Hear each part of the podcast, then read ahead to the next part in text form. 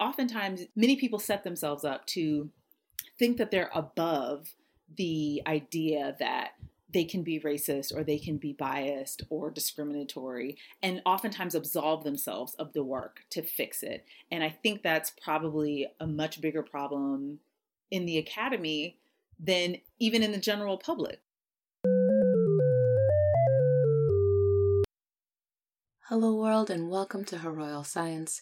Thank you so much for joining us for our very last interview of the year, aptly titled 2020.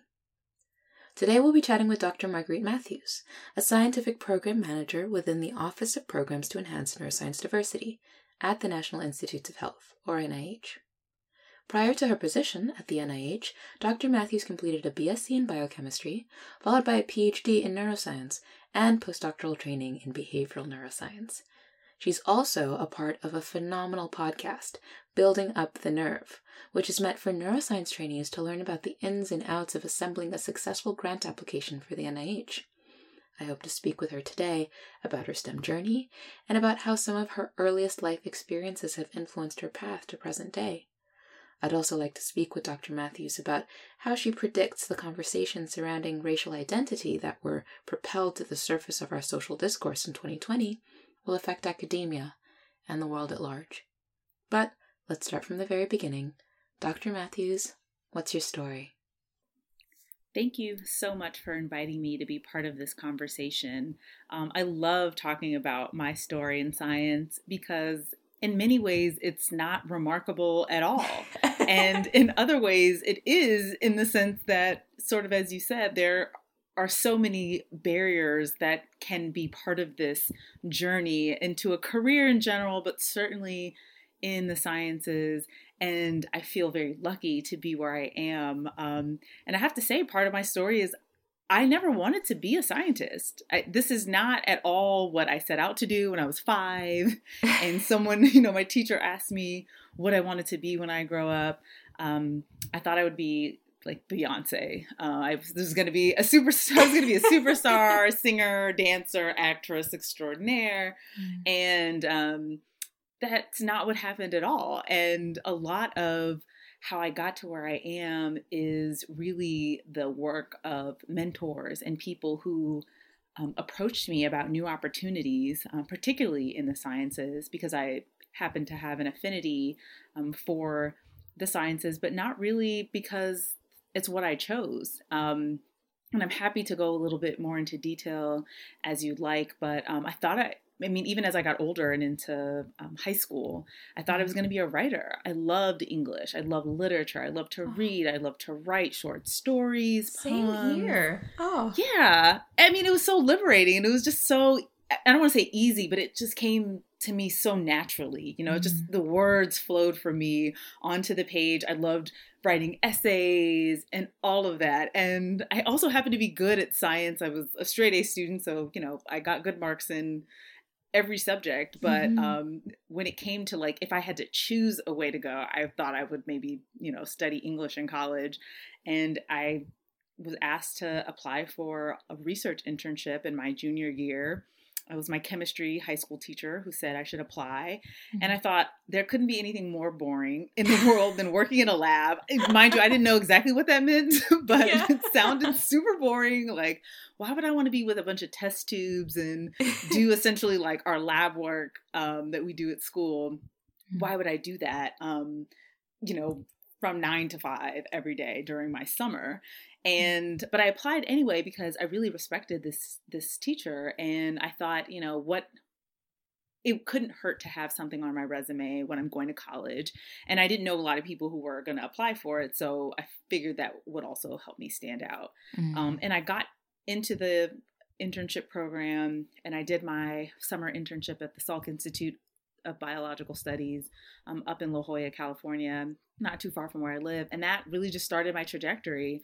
Um, and I just, I started to enjoy science in a different way. I saw some of the practical aspects of it, like I, more than just liking learning about chemicals and, um, you know, stoichiometry and other things like that. Uh, I really got to appreciate how things work and I can be a person who can investigate those things and people trust me to like handle very very expensive equipment and reagents that like you know you spill one drop on the floor and that's like hundreds of dollars. So um yeah i mean it's it's really kind of a series of events similar to that that happen all throughout my journey all the way up until probably graduate school. Like even going to graduate school um, getting a phd anyway was not really what i set out to do. I thought i was going to go to medical school. Mm. um, but really thankful to have mentors who saw something in me that I didn't necessarily see um, and helped guide me. And instead of keeping doors closed or trying to redirect me, they in a way like thinking that I could have an easier path, quote unquote, which is what so many people of color, especially, um, are told mm-hmm. um, that you probably won't do well in this, so you should try this other easier thing that other people like you do. Um, yeah. Um, they opened doors for me and they showed me the path, um, n- never giving me any dissolution that it would be easy, mm-hmm. but letting me know that they would be there for me to help me overcome many of those challenges. And so I feel very fortunate um, to have found my place. And now that I am a scientist, I have a PhD in neuroscience, I have a job that helps other folks along their STEM journeys. Mm, it gives me so much pride and honor, and I really feel like it's a pleasure that I get to do this work mm. um, and not really so much the other way around. I, I love that. And I'd love to hear more about how you made the transition from biochemistry to neuroscience. Because, I mean, from working in a lab, I can definitely say that there's quite a bit of biochem in neuro, but that might not be the case for a lot of our listeners. They might not know how those two are related. Could you speak about how you made that leap? Sure. Um, a lot of it was kind of by accident. Um, so, my first research experience um, in high school was in a neuroscience lab. I was mm. studying learning and memory, and I was in a huge lab that studied learning and memory, but also um, around the time when neurogenesis was really, really getting off the ground. Mm-hmm. And it wasn't just some BS story that people were making up that you yeah. get these new cells in your brain after you're born. it really was more um, really trying to figure out what's going on. What, what are these cells doing? Are they functional? And so that was really fascinating. But when I got to college, I went to a small liberal arts college for women, Spelman College in Atlanta, Georgia. And you know, they have at a small liberal arts college, you have biology, chemistry, physics, math, computer science. Like those are your major options. Neuroscience um, was not an option. The closest thing would have been psychology, but I wasn't really interested in the psych- psychological aspect. I really mm. wanted to know more about the neurobiology of the brain. So um, I chose biochemistry because chemistry was a subject I loved in high school. And I got to with biochemistry, um, which was more of like a concentration within the major um, and not really sort of kind of like on its own, um, I had the opportunity to understand more chemistry as it relates to the body and in more biological processes. Right. Um, but all throughout college, all of my summer internships were with the exception of one, they were all in neuroscience. So I did various things in neuroscience, some behavioral, some mm. um, more molecular, really getting to see the gamut and how broad really the field of neuroscience was. And because I had a chemistry background, people really wanted to use that. They really mm-hmm. liked that I had this um, opportunity to add that, both in terms of coming up with techniques to study the brain, but also understanding the chemical processes in the brain. So it wasn't as big of a leap um, as it could have been, but I was so open. Like I didn't, you know, kind of not having an idea of what you want to do opens you up in many ways, right? Because yes. you're like, I'll, you know, this looks cool. Sure, I'll study, you know, how this thing works. I don't, I've never heard of that part of the brain before. What's the hippocampus? Okay, sure. Like, why not? Let's do that. So I didn't feel um, sort of encumbered by this need to only study what I knew from my textbooks, I was really open to whatever opportunities there were. And it just so happened that in my PhD program, I did more neurochemistry. Um, yeah. And it just sort of happened that that was a project that was interesting to me. It wasn't, I didn't feel like I have to do that because I have this chemistry background. Right. Thank you for mentioning that you went to Spelman because that's also an HBCU and it's a great school. And I was wondering if you'd be able to compare some of the not only academic experiences, but also the social experience of being an undergrad at an HBCU versus being a grad student at a PWI. Yeah, I it's hard to say compare, right? Because I did not mm. go to a PWI for my undergraduate experience, yes. and going to grad going to that sort of institution for graduate school obviously is very different, right? You're just coming in with a different set of knowledge. You've lived a little bit of life, and you're almost a grown up when right. you start graduate well, school. You, I wasn't, but sure. right. I wouldn't really say. You know, looking back, I was not, but you think you are. You're in your 20s a lot of times when you start grad school, especially if you go straight from undergraduate into graduate school. Yeah. Um, but I will say, I being born and raised in San Diego, mm-hmm. I actually didn't realize what a white city or a, a, I shouldn't say even just white, it, how not um, large of a black population there was, and I mm. identify as a black woman, um, how it's only I think six or seven percent um, in San Diego, but like my pediatrician was black, my dentist was black. Um, right. Um, you know, many of the the professionals with whom my parents associated with were black. So when I went to Spelman, a lot of people thought it would be a culture shock for me, but for me, it wasn't because that was mm. really the world that I operated in, sort of outside of school. And even within the schools that I attended, they were fairly diverse, um, mostly brown people, Mexican, uh, Pacific Islander, and um, Southeast Asian. Mm-hmm. So it wasn't so much of a culture shock, um, but it certainly going to an institution where many of my professors are black. I, I think I only had one black teacher in the entire time I was in um, K through 12, and um, maybe two. I'm trying to think. I definitely know there was one in high school, and I maybe one in elementary school. Mm-hmm. But then also all of my most of my classmates, probably 99% of my classmates, being black women, and having an all black male school across the street, and another black co-ed university across the street on the other side. It was yeah. really quite a beautiful experience, and not only did I receive an incredible education, and in no way felt um, inferior to anyone else when I got to graduate school, or like I somehow had to settle for an education because I chose to go to historically black college, which many of my peers in high school thought I was throwing away my straight A grades um, wow. to attend this HBCU that many of them didn't even know anything about. Huh. But the the identity you develop or the way in which you cultivate how you see yourself in the world was really important for me as a black woman to say to challenge what I thought about myself, what I thought about my history, um, mm. but also really to revel in that and notice that there's so much more to being a black woman than just being a statistic or being a set of stereotypes. And even if I were those stereotypes, even if I matched every one of them, that doesn't make me less than, right? Yes. Like I'm still just as worthy of respect. Mm-hmm. Um, and just to live, right? to do, yes. to be who I am, to do what I do in the world, period. And mm-hmm. so I got so much of that being at Spelman and being in the what they call the Atlanta University Center with Morehouse and mm-hmm. Clark um, and Morris Brown, rest in peace. Um, but it was it was it was such a cool experience, and I wouldn't trade it for anything in the world. I loved it so much, um, and I even now, like if I see somebody with a Spelman shirt on, I they could be across the street. They could be almost a mile away, and I will run to them and be like, "Oh my god, did you go to Spelman? I went to Spelman too." and it's like a love fest because we recognize that it's you get so much more than just an education when you go yeah. to Spelman, and many HBCUs are very similar. That you have this other set of experiences and life awakenings i would say um, that you probably just can't get in other places. So i feel i feel super lucky to have have gone there.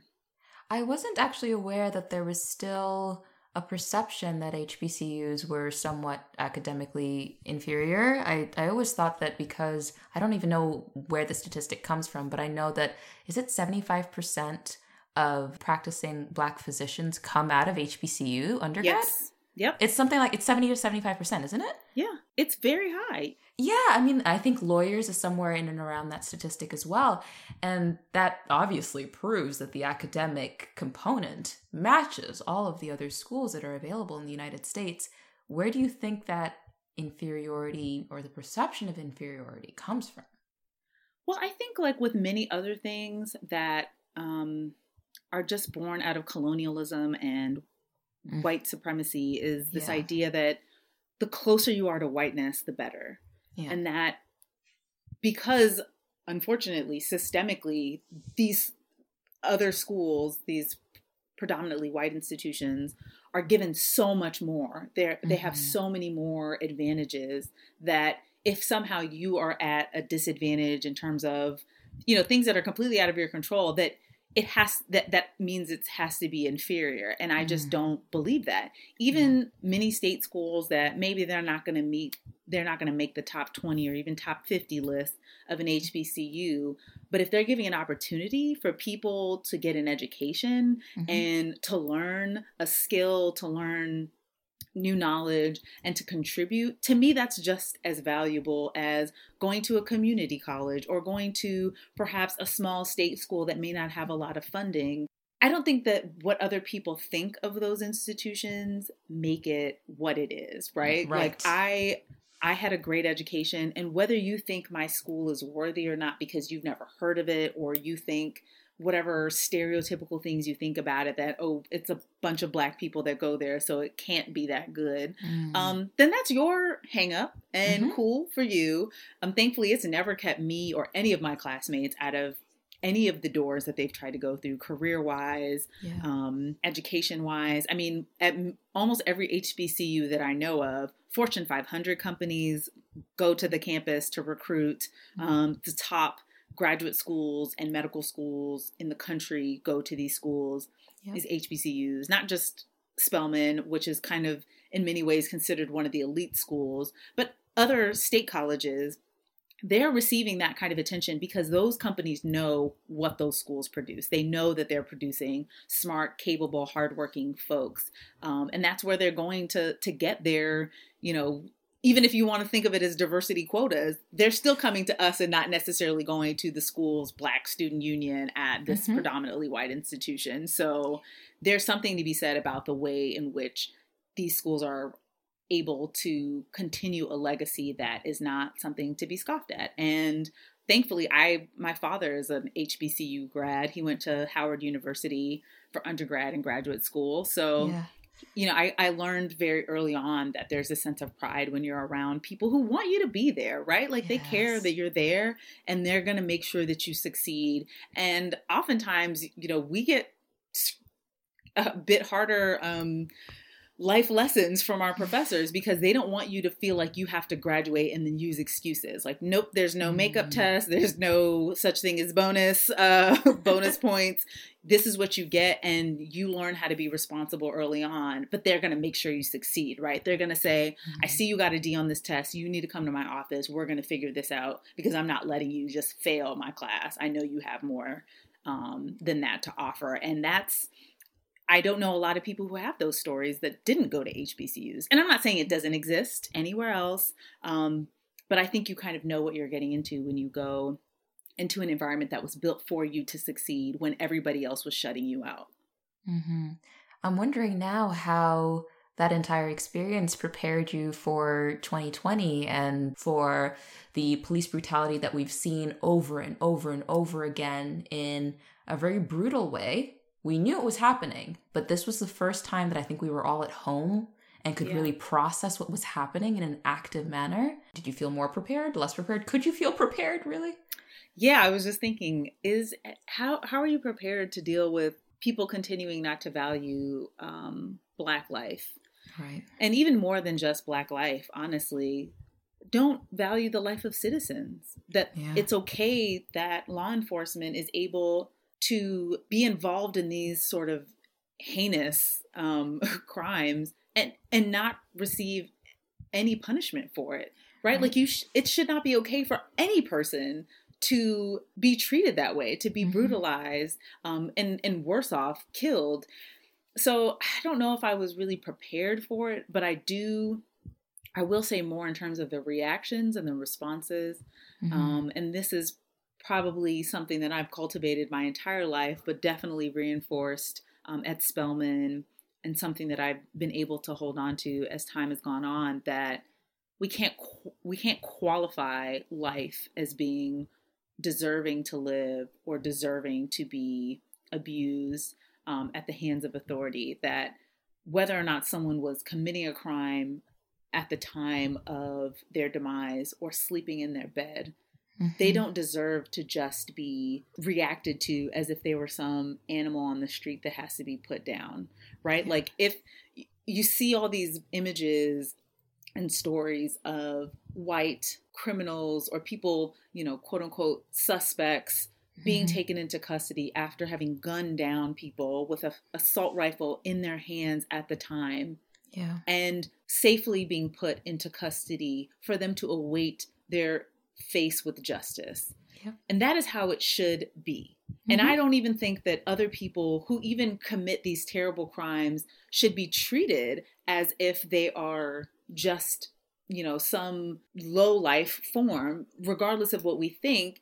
There's a mm-hmm. justice system for a reason. And unfortunately, so many black people are not even able to get to that point if that's what is suspected of them right that some that they've yeah. done something wrong that requires them to face the law mm-hmm. you know i think so often it has it, in the news or even people have to preface well this person was innocent this person was unarmed yeah. this person you know look at all this good that they did in the community and you know i i think it's important to to give perspective to the things that are happening and the people who we're dealing with but they don't have to be blameless they don't have to be pure mm-hmm. to deserve some level of justice and for our outrage right and so mm-hmm. i think that's the thing that has really been the most salient for me is how I talk about these things, especially to my white counterparts, to my white colleagues, in terms of not always having to use these qualifiers for them to show sympathy to a person that was gunned down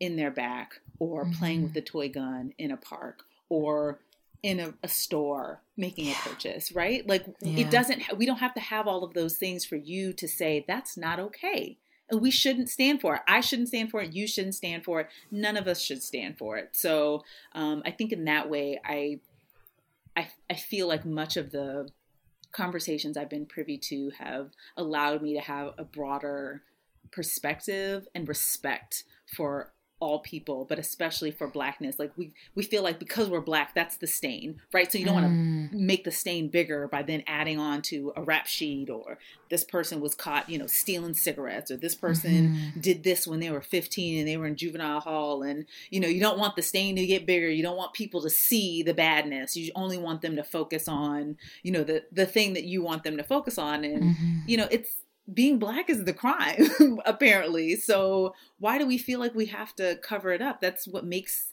i think this idea of white supremacy so egregious is that we're always having to explain ourselves and to mm. have to be perfect and even when you see these people who were in the civil rights movement who were doing everything quote unquote right mm-hmm. by the book um, mm-hmm. you know these blameless citizens, perfect records.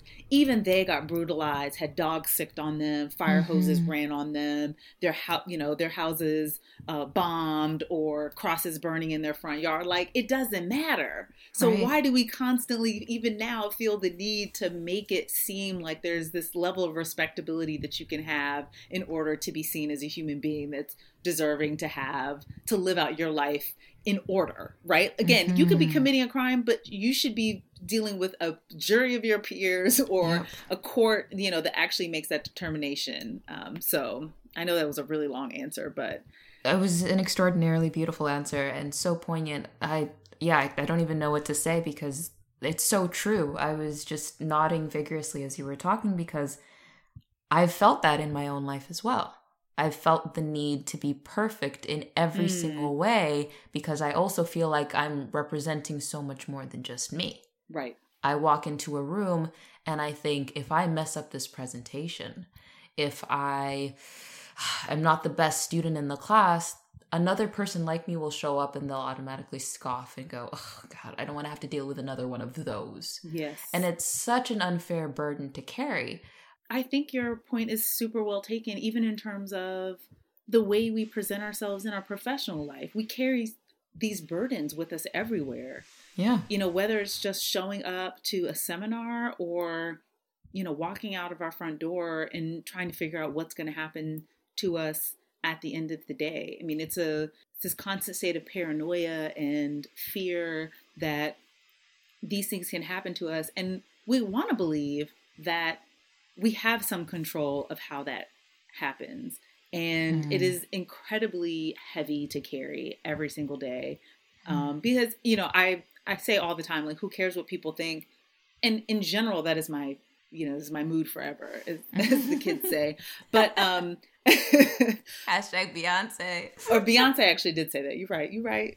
Queen, Queen Bee said that. Um, but it's not that that thought doesn't cross my mind. What will people think? How am I presenting myself? I want to represent my employer well, and I want to. I mean, certainly I want to represent myself well, but mm-hmm. I don't want to create these other issues. And when I walk into a room, I do want people to to see me as yeah. a professional and as sort of a, a list of my accomplishments, and not what they might assume of me for X, Y, and Z reason. But it is, mm-hmm. it's hard to escape that.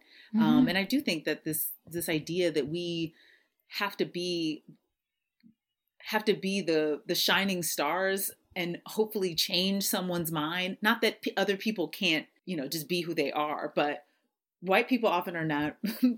the whole race is not represented by a few bad people, a few serial mm-hmm. killers, um, mm-hmm. you know, anything like that. Like they're not seen as like that even you know colonizers of just like pillaging the world for riches um, of their own gain like that is not really kind of the representation. And yet we oftentimes if we make one mistake it feels like oh no i've let i've, I've let my family down. Mm-hmm. i've let my mm-hmm. my race down. I've let my community down. Oh, and yeah. it's a lot. It's a lot to carry. So i i hear what you're saying um, and it is it's a lot it's a lot to deal with and i don't know if i've learned how to not do that from my education but i've certainly learned to consider it uh, a little bit differently and not always feel like everything has to be perfect in order for me to be seen as well the hope is that i don't have to be perfect to be seen as someone who is worthy of respect mm. do you think what has transpired in this past i'd say eight month period where being at home during the pandemic has allowed people to just sit and introspect and have conversations with their families about race. Do you think that will change the game at all? I hope so. That is truly the hope that having the opportunity to slow down from the busyness of life and the going, going, going, the literal coming and going all the time mm. will help people really have an honest evaluation of themselves and what's happening and see that as a I don't want to say a marker, but see that as a sign to to move forward and to do all the things that maybe they were too afraid to do. And I see it within my own institution where I work, folks really feeling the urgency behind what's going on and not that they didn't think it was a pro not that they didn't think racism was a problem or discrimination or some of these other inequities, but mm-hmm. that not only is it a problem, but we haven't done enough. Everything yeah. that we thought we were doing to make things better is not enough.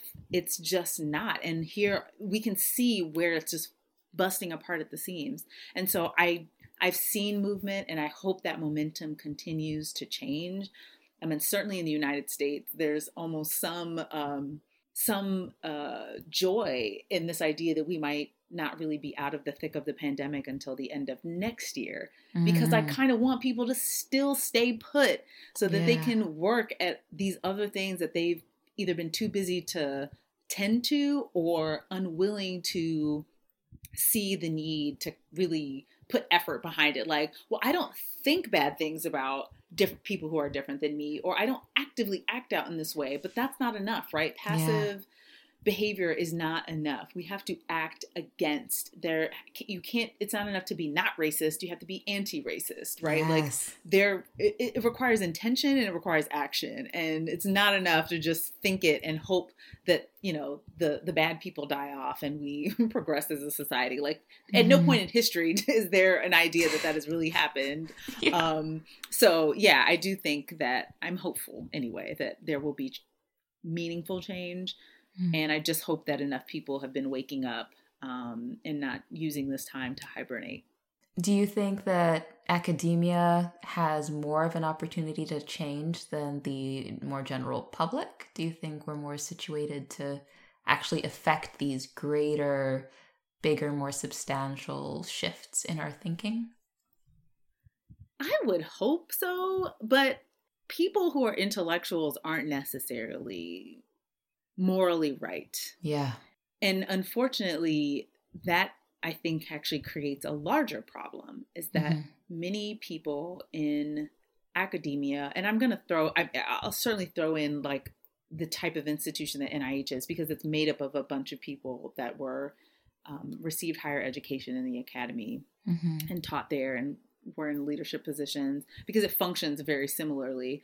But people who are intellectuals and scholars and value scholarship, mm-hmm. they oftentimes pat themselves on the back for those same reasons and then ignore all of this other stuff going on. Like there are plenty of very well respected, incredibly brilliant scientists who don't believe that bias exists in science. Hmm. And it's how can that be when you have all kinds of biases, whether they're bad quote unquote or not there's mm. still a bias like you're yeah. you can't separate yourself your experiences your thoughts your ideas from your work it's just mm. impossible for a human being to do you bring all of who you are to your work and mm-hmm. despite mm. maybe some of your best efforts it's just it, it exists and it doesn't have to be a bad thing but to act as if you can't also have these biases against the people who are doing science or even the science itself. I mean, there are still um, journals in the year 2020 publishing about like black people being inferior. Yeah. It's just, you know, and so I think oftentimes you set, many people set themselves up to think that they're above the idea that they can be racist or they can be biased or mm-hmm. discriminatory and oftentimes absolve themselves of the work to fix it. And I think yeah. that's probably a much bigger problem in the academy than even in the general public because mm-hmm. now you've got these people who do have the ability to change and to understand why there's a need for this change, even evidence based approaches, who just are like, no, I, I know everything. I'm very smart. Um, you know, we don't have a problem here. That's their problem. That's yeah. that's the the despicables problem or the deplorables problems mm. out in you know wherever place that you decide people who don't know anything who are uneducated it's their problem it's not yours mm. but i do also think that that creates a bigger responsibility to make a change and because you do have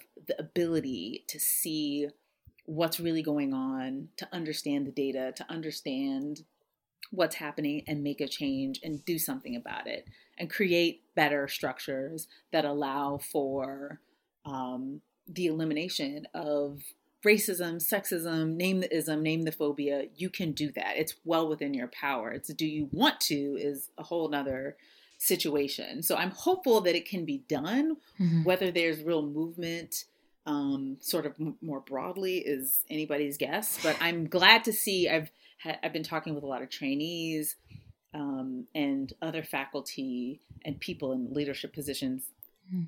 um, at academic institutions who are thinking about this, even thinking about bringing in critical race theory, talking about um, reparations frameworks, like things that mm. I would have hmm. never thought, you know, a science department would talk about. You know, maybe a sociology, maybe psychology, maybe even, you know, in some of the other uh, humanities, but certainly not in the sciences. And I'm really encouraged by that. And I hope it snowballs. I hope other people start to see that in order for you to really grow in a way that is meaningful and true to the, all these diversity statements that folks have been putting out, I hope that you see that there are other there are other places doing it better, and that students and faculty and, and faculty are going to those places and saying, no, no, no, I'm not coming here to study because you don't seem to really value this. And I'm not just talking about black and brown faces. I mean, I hope that everyone says it's not acceptable for you to just do this lip service.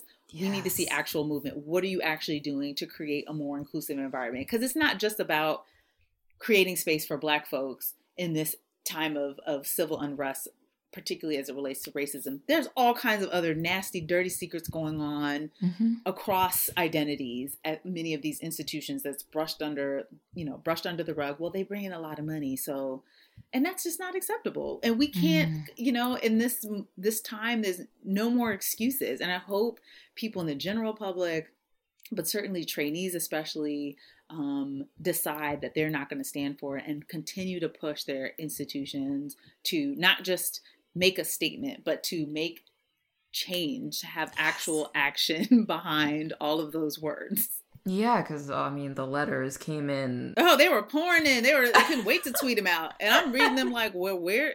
I all you say is you're committed to diversity, but what? What's the commitment? I yes, exactly. what are you? What have you done? What are you currently like doing? What are you going to mm. continue to do? What are you going to implement that's new? Like this come on. Like yeah. and you're you're smart enough to know that's not how we do it. Like, especially scientists. Are you kidding me? We you know we love data. You gotta come on. You gotta put you gotta have some specific aims. We need to see some preliminary data. Some future directions. Right exactly. Give us something to work with. Some some, yeah. some meat. This would never pass peer review ever. Just to kind of wrap things up i'm wondering if you have any life lessons that you would like to share from your experiences in stem. You've had I guess more than what 10 to 15 years that you've been in a STEM career or training stage. Yeah. Do you have any sort of like takeaways that you'd like to share, some gems with you with our audience? I would say be open, be open to experiences, um, hmm. opportunities, but also don't settle. So, hmm. you know, those two things do not have to be um, you, don't accept one and then like give up the other. Like I think both things can be true, but I think in terms of openness, like you never know what opportunity is there. Be it a research opportunity, stepping out and you know saying I'm not really interested in this career path. I want to try something else. Um, allowing people to to introduce you to other opportunities, but also not saying I'm going to suffer through this postdoc because I really want to be in a lab that publishes nature and science papers. Mm-hmm. Um, that I'm going to accept, you know, having a, a poor mentorship or poor um, a, a toxic environment because I'm going to get the the science experience that I want. I really want to do X, and this person is an expert in that field. Um, I think so often we make concessions and um, thinking that, that we have to do that in order to be successful, and that's not always the case. Um, but also, you know, I hear so often, oh, well, you shouldn't, you know, if you want to live in California, you know, you're not going to have a lot of experiences. Like, you should be open to going to the middle of nowhere um, in Montana or Oklahoma if you want to get a faculty position. And I say if you want to move to California, move to California. That's it's like the hard and end of it. Like you don't have to feel like you have to be so open that you have to, you know, end up being far from your family or being mm. miserable in terms of social life or whatever the case may be. And I think so often scientists are told to to accept whatever they're given. And i don't believe that at all. When it comes to culture when it comes to you know like i want to work at an r1 period the end i'm not accepting anything else. That's what you want to do go for it. Let me know how i can help you get there. Um, so yeah when i say be open i don't think you have to just accept anything. But i think you know just thinking about there's so many opportunities out there especially for scientists and you don't have to life doesn't have to be one way. Even when you're you know you know you want to be a faculty member um, and you you want to stay in science and have your own lab it doesn't always have to look like the way your mentor did it mm-hmm. or the way your friend did it. Your journey to that point may be very different than other people and that's that does not have to be a bad thing. It's okay that it looks different or you approach it differently than other folks. Um, that's one piece of advice. And then the second thing would be um, to not feel burdened by this idea of having to do everything right. Mm. And I don't necessarily mean being perfect, but like similar to being open, but also being willing to um, not settle. Mm. So often we feel like I have to have this many things on my CV. I have to have spoken at this many places. I have to know th- these many people.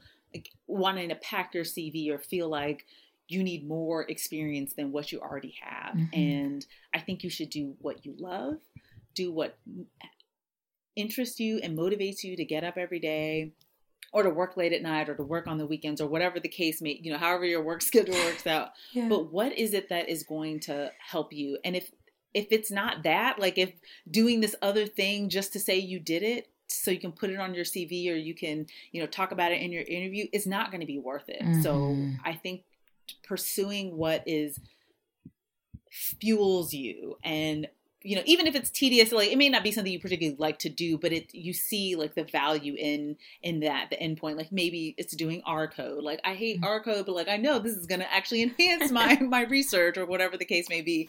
Um you know i think you should do things that are meaningful to you and where you want to be but not just doing it for the sake of saying i did it and it's you know it's been done. So um because it's not i i have there's not been anything that i've done that i feel like i didn't because I didn't have the experience or I didn't have it, it's kept me out of what I want to do. Um, mm. Actually, not having those things probably led me to be in the position that I am. And I love what I do and I'm exactly where I'm supposed to be. And so glad that I didn't try to make my career journey look like anybody else's mm-hmm. because mm. these other people did it this way and they they took these courses and they did XYZ boot camps.